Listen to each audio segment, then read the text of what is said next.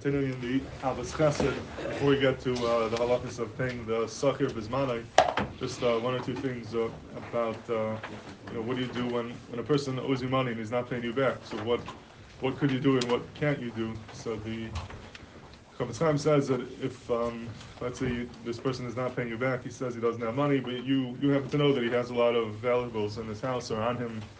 Are you allowed to go into his house and can you take things as a pirana b'chayv? Can you go take his, uh, take his watch, ta- take his car, take whatever it is that you can find that is uh, worth money? So that he says is also to do, and it's a um, b'ferish alav in the Torah that says ki Sasha Recha Masas Mumala Saval Besal Avad Avaita. Somebody owes you money is not paying you back. You can't.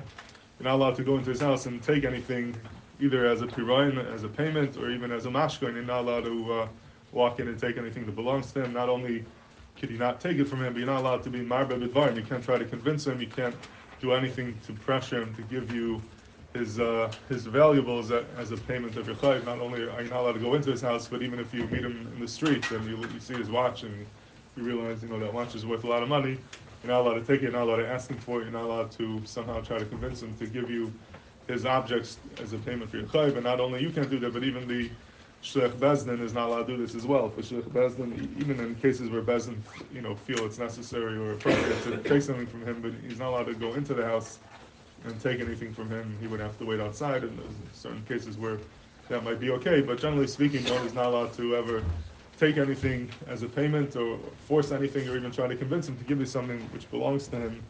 That is all included in this lav of lo savo besoi lav avaita. If a person um, person, you know, you feel like he, he has the money and he's not paying you, then, you know, you go to Bezdin, there's ways to uh, try to deal with it.